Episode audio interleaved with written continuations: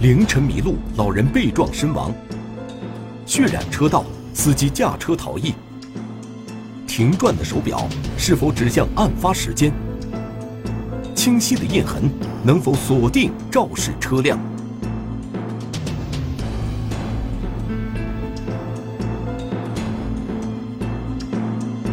血色轮胎印，天网栏目即将播出。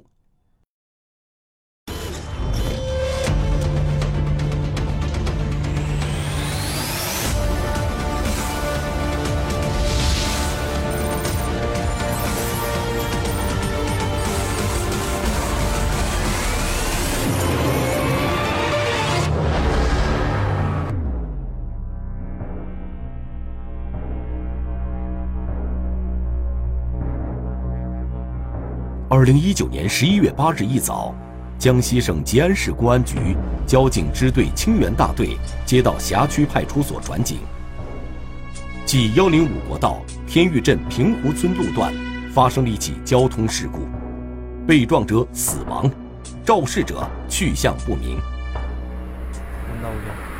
好，派出所等下我们先查一下，再报到派出所。派派出所接警系统看派出所。我们这边的。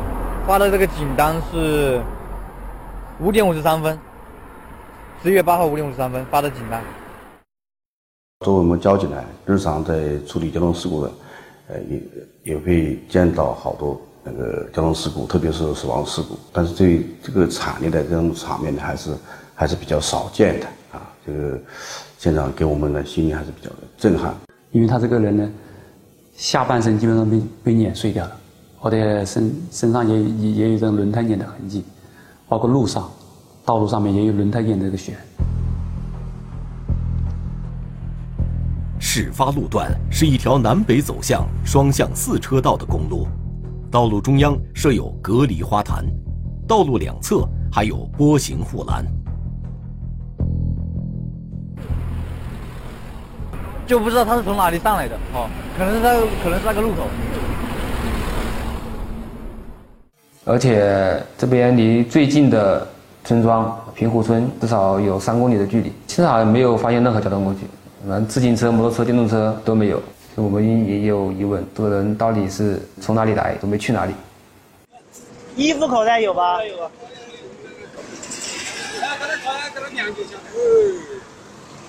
身上收到两张纸，手机都没有，身份证没有，手机也没有，我们只找到一个。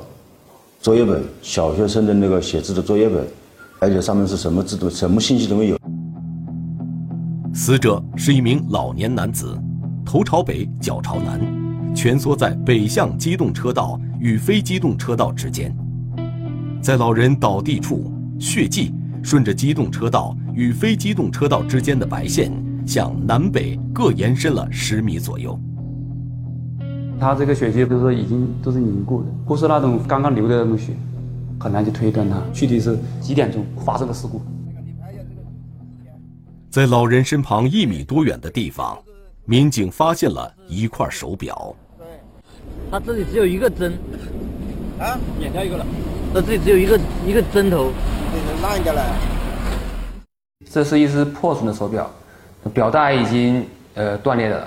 然后表盘玻璃也破碎了，因为它只剩下一根那个指针，我们当时不确定它是时针还是分针，然后它指向的位置是在四偏那个靠向五大概一点。烂掉了，你现在是不是停掉了呗？呃，停掉了，停掉了就这个时间，它不可能这个时间不会到到到烂掉。但是这个是不是分针而不是时针？等一下，我用淘宝搜，我帮你拍一下它，我可以识别。街边货，老乐，哎，果然是，这这这表，来来来来来，打开看一下，打开看一下。 我调亮，最亮，应该是这个表，一模一样的。哦，时针，时针，时针，分针是分针更长一点。这是一款专门为老年人设计的，就是带有定位功能的手表，所以我们推断这个手表应该是这个死者这个老人所有。四点，应该是四点一十呃一十左右，因为它只过了那么一小格，它一小格，这有五格嘛，一个小时谁五格？ 五分之一的格子就是十分钟左右，十二分钟。除了手表以外，民警还发现了清晰的轮胎印记，位于老人倒地处南侧的两滩血迹上。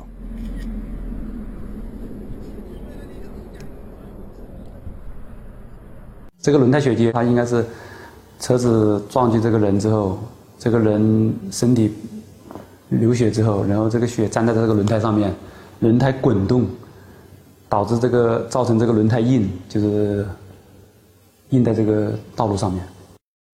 这个一定是大货车，哎，农用车像不？农用车了，嗯，我怀疑这种农用车。你看这个纹路。 这个纹路好像不是不像农用车的纹路，我带去修理厂。你看，像一这个车是一这个车是一定是新胎呀，一定是新胎，新胎好胎。他们那个哈，嗯，农用胎农用车的它那个胎比较那个牙齿没那么深。你像那个普通的我们什么四个轮的小轿车的话，它的纹路是就就就就是一点一点的。我要观察一下他们的纹路，你看他们的纹路就是就是直线，就是直线。 对，嗯，对他们都是这样直线，所以跟这个不是很相关，你知道吗？不是跟不是跟这个很相关，它就是这样子一个闪电。我刚刚看了他们的纹路是这个直线，直线的多哈。嗯。继一零五国道吉安市路段车流量较大，而且多为过境车辆，日常每小时车流量在一百辆左右，高峰时达到五百多辆。 在诸多不利条件下，如何寻找肇事车辆，成为一道难解的谜题。他这起事故现场遗留的痕迹物证比较少，然后这个事发的时间现在也不明确，他也没有目击证人。他这个报警呢，是一位群众，呃，骑一辆摩托车路过这里，啊、呃，发现了这个有一个人呢被碾，然后他报的警。 他也不清楚这起事故，呃，是什么时间发生的。我是从零五年入警到现在，应该是整整十五年，也侦破了大大小小的潮案也也无数起。但是像这种一点线索都没有，这种案件还是第一次碰到。当时也是感觉到压力非常大。杨总，呃，这个事故我看到好像说，有没有可能是造成？ 有别的车碾压过去以后，造成一个二次碾压。二次碾压啊！我们大家在现场勘查的时候，也也想，它这个因为这个一零五国道啊，这个车流量比较大，但是从这个现场的痕迹看的话，它二次碾压的可能性应该比较小。为什么？因为它这个第二滩血、第三滩血，它这个轮胎花纹呢，它非常清晰。 它就是同一辆车的这种三条波浪形的花纹，它没有其他车辆的这种轮胎花纹的重叠。如果有其他车辆说做二次碾压，那么它这个花纹肯定会有重叠，这是一个。第二个，它这个尸体，它没它这个尸体上的这个这个痕迹，不像被二次碾压的痕迹。根据现场勘查的情况，警方判断事故现场的带血轮胎印。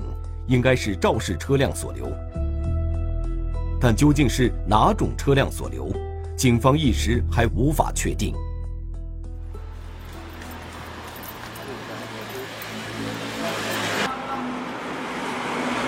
没没见过，没见过，没见过，没见过这个。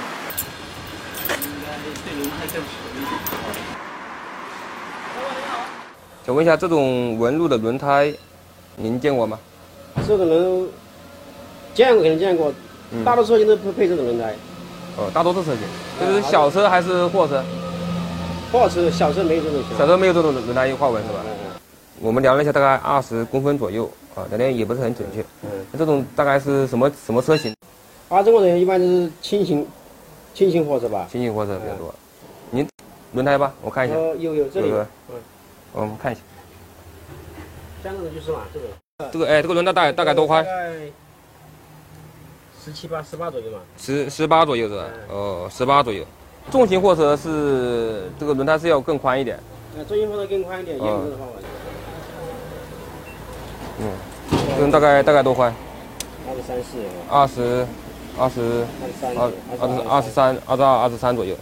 哦，这比那个更宽一点。在走访过程中，有一家轮胎店老板告诉我们，这种轮胎印常用于这种轻中型货车上面。在明确了肇事车辆的大致车型后，民警准备调取距离事故现场南北两公里左右两个卡口的监控视频进行排查。但是，如何选择排查的时间范围呢？民警想到了在事故现场发现的那块破损的手表。时针大概指向四点多一点，四点十分到四点二十分左右。我们再把时间往前推一点，就从四点钟开始，一直到报警时间。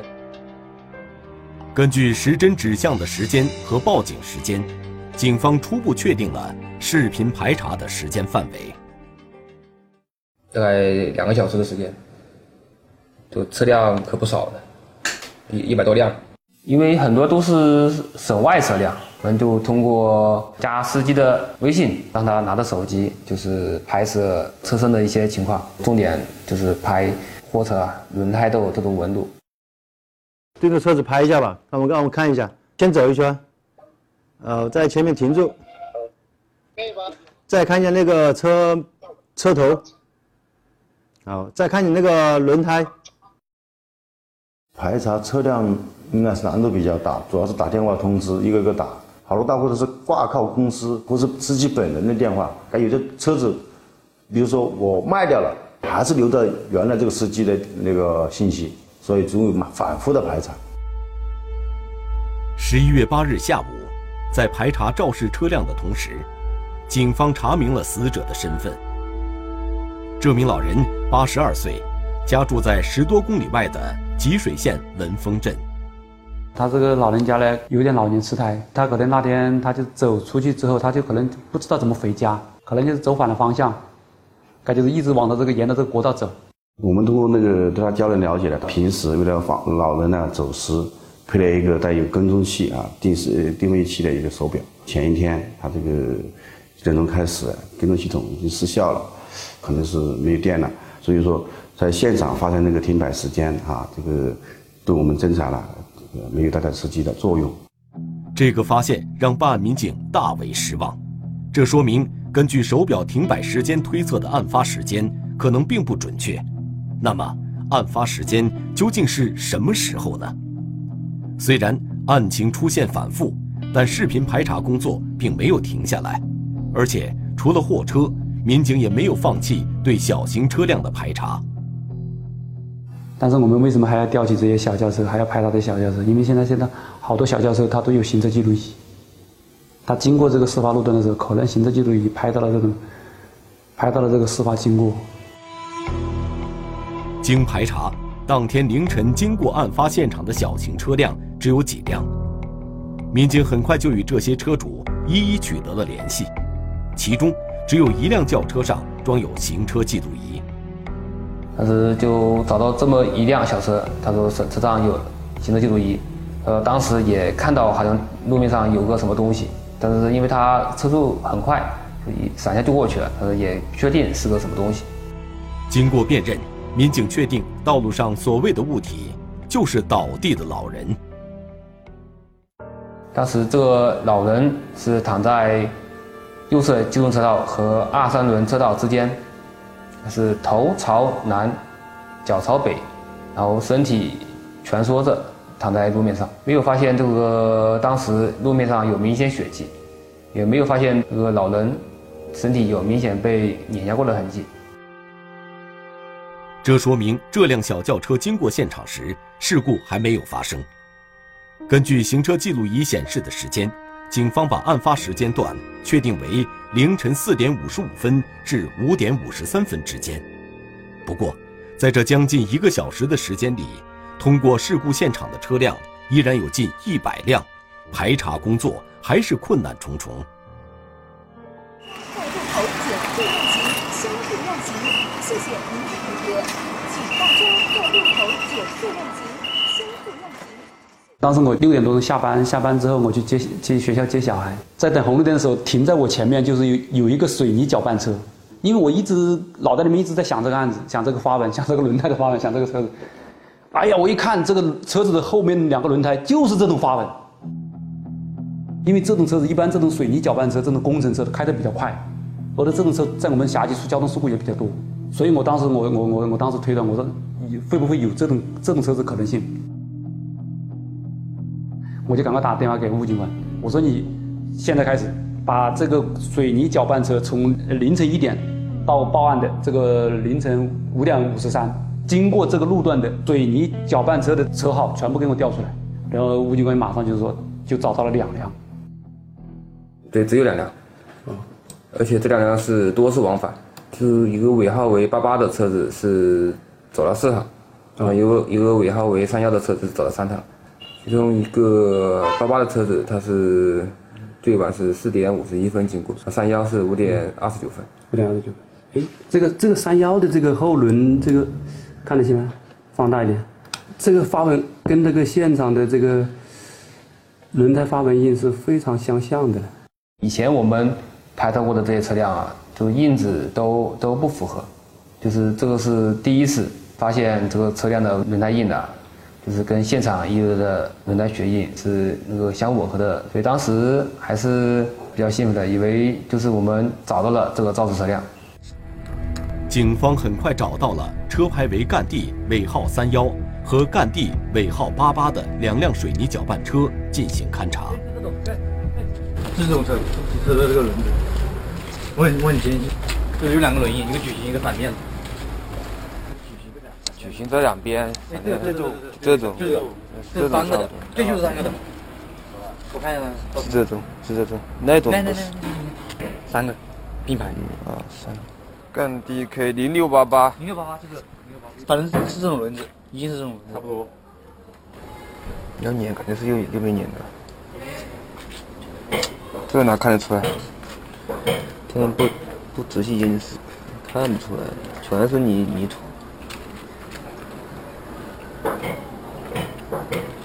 对，你是那个这边的摊摊老老老板的，提放在这里，不要动，好吧？明天我们叫专家过来做鉴定，好吧？好，麻烦你配合一下，好吧？好。那两个司机，明天明天上午带吧？我们叫他，叫他来是吧？可以，可以，可以，可以，好。这两辆那个混凝土搅拌车，我们初步看了一下，也没有明显的痕迹，因为这个混凝土车啊，它。 运输这个混凝土料经过工地的时候，它会有一个水坑，就是清洗掉轮胎上的泥土啊。如果是这种罐车的话，被清洗了之后，可能这个留下来的这个痕迹可能就比较比较少，排查难度蛮大。十一月九日，民警完成了这两辆水泥搅拌车的勘查。虽然两车轮胎花纹与事故现场留下的车轮印很相似，但是 没有其他证据能证明这两辆车是肇事车辆，警方停止了对两部车辆和两名司机的调查。这两辆混凝土搅拌车的轮胎就是比较老旧的，是有破损的，或者甚至有有有缺口的，就不像现场留下的两条血印那么清晰。所以我们判断血印的车辆啊，这个轮胎应该是比较新的。 本来以为胜利在望，哦，突然又遭受一个打击的样子。不过，其中一辆水泥搅拌车的驾驶员告诉民警，他在当天凌晨经过案发路段时，曾看到过一位老人。呃，最早是在两点多钟的时候吧，尾号为三幺的驾驶员，他说开始看到这个老人呐、啊、是靠着在路边的护栏上坐着的。 五点半的时候，也是跟行车记录仪上一样的，就是头朝南，脚朝北，蜷缩着躺在路面上。五点半左右过的时候，他这个人到底是在哪个位置？他就是，他说这边就是靠近慢车道，靠近慢车道，就是右边了。啊，开始就是。人，但是这个人你是是感觉他是没有啊，都都都表面都看起来都都都是完好的。 啊，表面上是吧？看上去就是这样。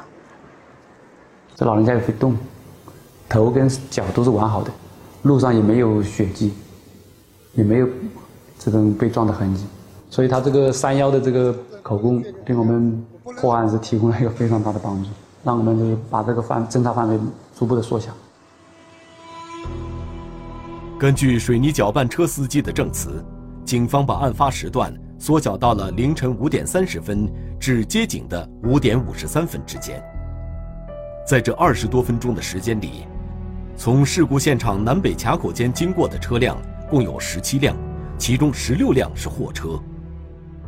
针对这个这个时间段经过的这十六辆车子，这个十辆货车，我们就是还是采取前面的这种排查的方法。如果是这个货车在江西境内，那么我们就是打电话通知他，车子也要开开过来。如果是省外的，我们就通过加他们的微信，让他们拍视频。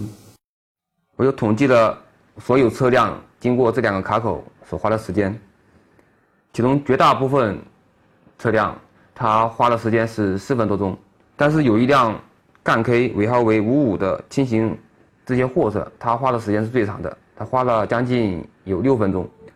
按道理来说，呃，轻型货车比重型货车的速度是要快一点的，但是他花的时间却是最长的。当警方联系上这位货车车主时，车主称货车是由他招募的司机陈某在驾驶。陈某是吉安市太和县人，当时他正驾车在吉安县运输饲料。当我们联系上陈某的时候，我们问他他和车辆在哪，这个陈某明显就是语气明显比较紧张，然后说他现在在兴国。刚我们就马上就说，我说我们我说你的车主说你这个车子不是在兴国的，在吉安县的，在吉安县一个饲料厂装饲料的。哦哦哦哦，他就马上就说哦哦哦，是是是，现在现在在吃在在在这里装饲料。他马上就就就变了，马上就变口。那么这个司机可能就是嫌疑比较大。事不宜迟，十一月九日晚上，民警连夜赶到吉安县这家饲料厂，找到了陈某和他驾驶的货车。我们第一眼看到这个纹的时候啊，感觉这个纹路跟现场遗留的纹路是一致的。然后我们就先把他带到我们警车上，问他十一月八日凌晨是不是经过幺零国道我们清源区，他就经过，问他你是不是撞到了人，他就不吭声。然后再问他，他什么也不说了。这个轮胎上没有那个，呃，没电了，这是吧？是，肯定是肯定是，够了够了。这个是什么组织？问题是皮肤组织，啊，皮肤组织。它这个右后轮这个挡泥板上有几点这个人体的组织，还有它这个前保险杠里面这个一个喇叭上面也有人体组织这样的东西。其实真正来说啊，如果被碾的话，这个轮胎上全部是，轮胎上一个全部是，一个打地板都会有，没有飞溅的，就是这么点点。他是说他因为要换装货物嘛，他开始装的是水泥，后来要装饲料，将车辆清洗过三次。鉴于陈某身上的嫌疑重大，民警连夜将他带回清源大队进行讯问。然后几点钟开到这个事发路段呢？大概几点钟？五点四十左右吧。啊，五点四十左右。嗯，就是开到清源区境内一个路段的时候，是吧？是吧？看到前面有什么东西？对。当时看到是一个黑黑的。就是大概就是离你几十米，多少米？五六十米。五六十米啊！就看到一个黑的东西在路上，是吧？最后他就说了，他说是，确实是我撞。他说，他说就看到远远的看到前前方啊有一个黑乎乎的东西躺在路上。他描述的跟前面这几个车子的行车记录仪拍的是一样的。他说就躺在这个机动车道跟着这个非行车道白石线的这个这个附近。但是当我当我开到大概离这个东西大概十米远的时候，他说呀，就发现是一个人。想变道左边就是有一个挂车是吧？跟你并排是吧？所以只能就从他身上碾了过去，是吧？嗯，变道也不敢变，刹车我也刹了车，嗯，刹车没用啊。就是你当时还刹了再刹了。开车子开了几百米之后，他就靠边停车，看了一下他的车身，据他交代说没有发现有明显的血迹，然后他又开车驶离了现场。你为什么现场就停下来看检查？为什么开了几百米远的地方你检查？嗯，我也不知道怎么讲这个。嗯。我这个东西也不知道怎么讲，就是脑子这个样，就是有有点像侥幸吧。侥幸。嗯。陈某停车逗留了大约两分钟，正是这比其他司机多出来的通行时间，让办案民警从十六辆途经货车中发现了他的疑点。这个案子我们定性他为没有尽到这个观察义务，没确保安全。作为一个驾驶员，不管是我们以这么职业为生的好吧，还是我们平常普通驾驶员，要时刻绷紧安全这根弦，要做到安全驾驶、文明驾驶，严格的我们那个搞驾驶呢是一些操作规范的操作。陈某驾驶车辆致人死亡，且发生事故之后驾车逃逸，应负此致事故的全部责任。 依据《中华人民共和国道路交通安全法》相关规定，我们对陈某处以吊销机动车驾驶证，并且终身不得重新取得驾驶证的处罚。二零二零年四月二十九日，吉安市清源区人民法院依法作出判决，被告人陈某犯交通肇事罪，判处有期徒刑三年，缓刑四年。